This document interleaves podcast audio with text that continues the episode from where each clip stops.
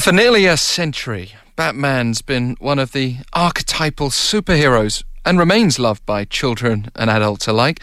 But the Batman we know from the big screen wouldn't have existed without Michael Uslan, who's produced every Batman movie since 1989 as part of our series of special interviews in celebration of the 27th anniversary of TBS. What a pleasure it is to speak with Mr. Uslan, also author of The Boy Who Loved Batman, a memoir. Great to have you on the line. Thank you. I'm excited to be on with you first off, can you tell us how this whole love began, this passion with Batman?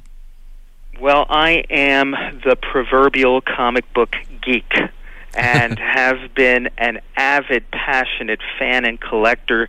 In fact, my mother always said I learned to read from comic books before I was four years old. When I was ready to go off to college, I was leaving behind in my father's garage over 35,000 comic books dating back to the 1930s. My poor dad never once was able to get his car in the garage. Mm-hmm. And off I went to Indiana University in Bloomington, Indiana. Uh, along the way, I attended the very first Comic Con ever held on the planet Earth, which was July 1964 in a flea bag, what we call a flea bag hotel uh, in uh, New York City downtown and 200 of us showed up at the first Comic Con, 197 uh, boys and three girls. And uh, the big problem that uh, weekend was what were they going to do with 197 males and three females? and uh, the two people who were putting on that convention said, well, let's just tell everybody on Saturday night to come dressed in the costume of their favorite superhero and we'll give out prizes. And that was the night cosplay was born and I was there in a costume my mom helped me make. So I am the the passionate collector and fan. and what costume and when, was that? Uh, it was the original DC Comics version of the Sandman right. from 1940. Uh, it was not the hardest costume to make, and since I did not come from a lot of money when I was growing up, it was very economical choice as well.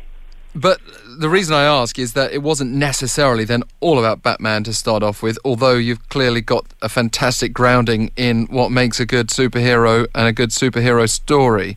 Where did the love affair with Batman particularly begin? Um, I mean, you end up as an executive producer. That's quite a journey from the Fleabag Hotel in New York. It certainly, it certainly has been, and um, I fell in love with the character of Batman when I was eight years old. Uh, before that, I was into Superman. Batman looked a little too dark and scary to me. But by the time I was a very sophisticated eight years old, life changed.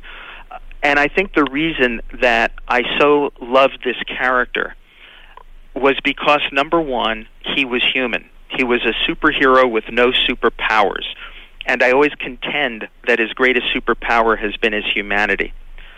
Number two, not only could I identify with him for that, but he also had the coolest car in the world. And I thought that was one of the greatest things, and that was even before James Bond uh, thought of the same thing. Uh, Batman's origin story was so powerful, absolutely powerful, and it was a story that over the decades has really not only crossed uh, borders but cultures as well and they all added up to Batman becoming my favorite superhero. Plus, and very importantly, he had the greatest collection of supervillains in history, and inarguably the greatest supervillain ever in the case of the Joker. And I am a subscriber to the Stan Lee theory of supervillains which is Stan always says that the greatest and most long lasting superheroes are the ones who have had the greatest supervillains because ultimately it is the supervillains who define the hero. And for all these reasons, I became a complete, total Batman fanatic. Yeah, and I think this is what you just touched on there that is captured so well in the modern Batman movies. I mean, Batman begins with Christian Bale going into the origins it, it, probably captured a whole new generation of fans. Was that deliberate to, to really uncover that passion? I, I think so. Um, and first, we have to give all the credit and accolades to the genius, and I, I never use that word lightly, the genius Christopher Nolan. the director of the Dark Knight trilogy, three movies which I cannot break down into individual movies. To me, it is one big movie told in three acts, beautifully structured. And what Christopher Nolan did was to not only bring back the darkness and respectability of the character, but he also elevated the art form of the comic book movie, of the superhero movie. When you walk out of one of Chris's Batman movies, you don't have to say that was a great comic book movie. You can say that was a great film, and that was amazing, and he w- that he was able to do that and make it feel real and make it feel that it had applicability to us. We believed in Bruce Wayne. We believed in Gotham City. We believed that the Joker could be real today. We believed in all that technology, and uh, and that was the miraculous work that uh, Chris Nolan did. And it, it's quite a, an evolution from, uh, albeit fun, but far more campy, Adam West's Batman in the grey suit, uh, looking a bit more like elaborate pajamas with Robin at his side, um, isn't it? It's a complete transformation over decades, if you think about it in those terms. But you have overseen that. You bought the movie rights as a 20 year old. Can you tell us a bit more about that part of the journey? Yes, and it is actually an inglamorous story, something that is hard for anyone today to possibly believe in. How could a kid in his 20s buy the rights to Batman? I mean, how could that possibly be? And the inglamorous answer is in that time era, 1970s, um, nobody else was interested in the rights to Batman. Everybody else thought that, okay, they did the TV show, it was a big success, it flamed out, it was as dead as a dodo. I was the only one who showed up and with passion from my heart convinced the then president of DC Comics that I wanted to return Batman to the dark roots, the way he was created in 1939 by Bob Kane and Bill Finger as this creature of the night stalking criminals from the shadows, and I wanted to erase from the collective consciousness of the world culture those three words that haunted me as a teenager, which were pow, zap, and wham. and that really set me on my course. Yeah, well, that's the uh, some of the catchphrases of the Adam West version of Batman. Which you know, I, I mean, it, it may have a a special place in some people's hearts as part of their childhood memories, but there's no doubt that Batman has evolved into a far more mysterious and far more aspirational figure under your guidance. Um, but can you tell? I mean, we're living in times when people find it increasingly hard to get jobs and know what they want to do with their career. It seems your career blossomed from your interest in superheroes, but it also seems like a very brave thing to do to go in and have faith and end up becoming a very successful producer. What advice would you offer to others on the back of that? Well, very clearly, um, three things. Number one is you must learn what your passion in life is. And it may be more than one thing. And once you can identify that, and the lucky ones can identify it in college or earlier or maybe soon after they get out of college. And it's all right initially to try different things, and it's all right to learn what you don't like as well as what you do like. That's a valuable thing to do in the process. But once you can identify your passion, you then must do rule number two get up off the couch. You cannot be part of a generation that has a misguided sense of entitlement that the world owes you something or the world is going to come to you. You have to carpe diem. You have to seize the day.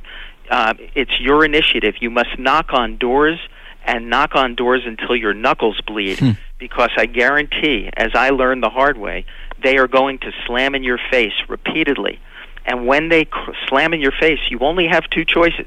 Either you go home and cry about it, or you pick yourself up, you dust yourself off, you go back and knock again and again and again.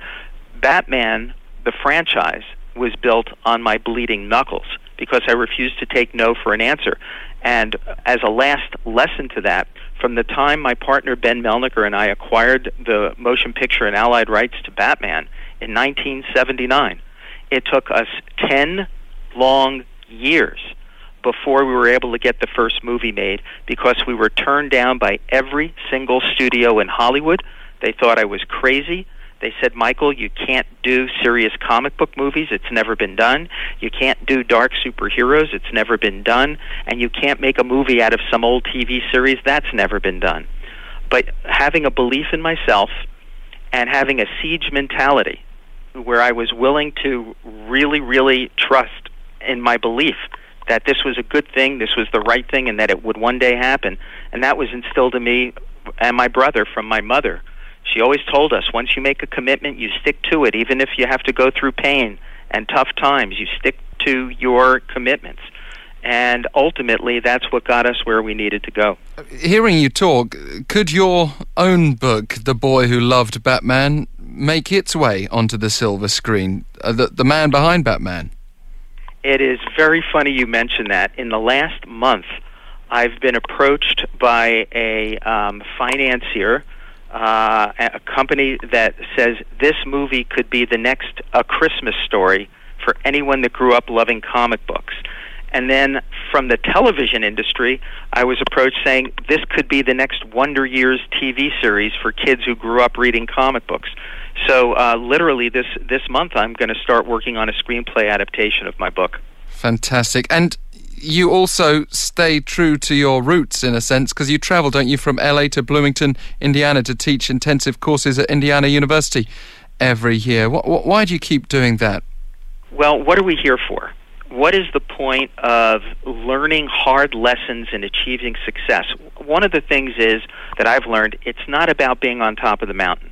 It's all about the climb. It's all about the journey and the experiences that I've gained and the lessons I've learned, I don't want them to go to waste. I could take all of that, and a lot of it was painful, and go back and teach and talk directly to college students who know that they're getting the truth from me, and I'm talking straight to them, and make them understand what this whole Hollywood and movie making and making of TV, uh, the whole industry is about why it's called show business, that it's half creative, but it's also half business, and you have to be able to protect yourself. And um, th- these are all lessons I'm able to impart. And my mission is to have an impact on young people and inspire mm. as many as I can to follow their passion, get up off the couch, and not necessarily just fall into their father's or family business but do something that they might love in life. Well, I dare say you've got a few of us off our couches just listening right now. Michael Uslan, producer, executive producer of the Batman movies, but clearly so much more. Thank you so much for joining us. Thanks. This has been great. Love talking to you.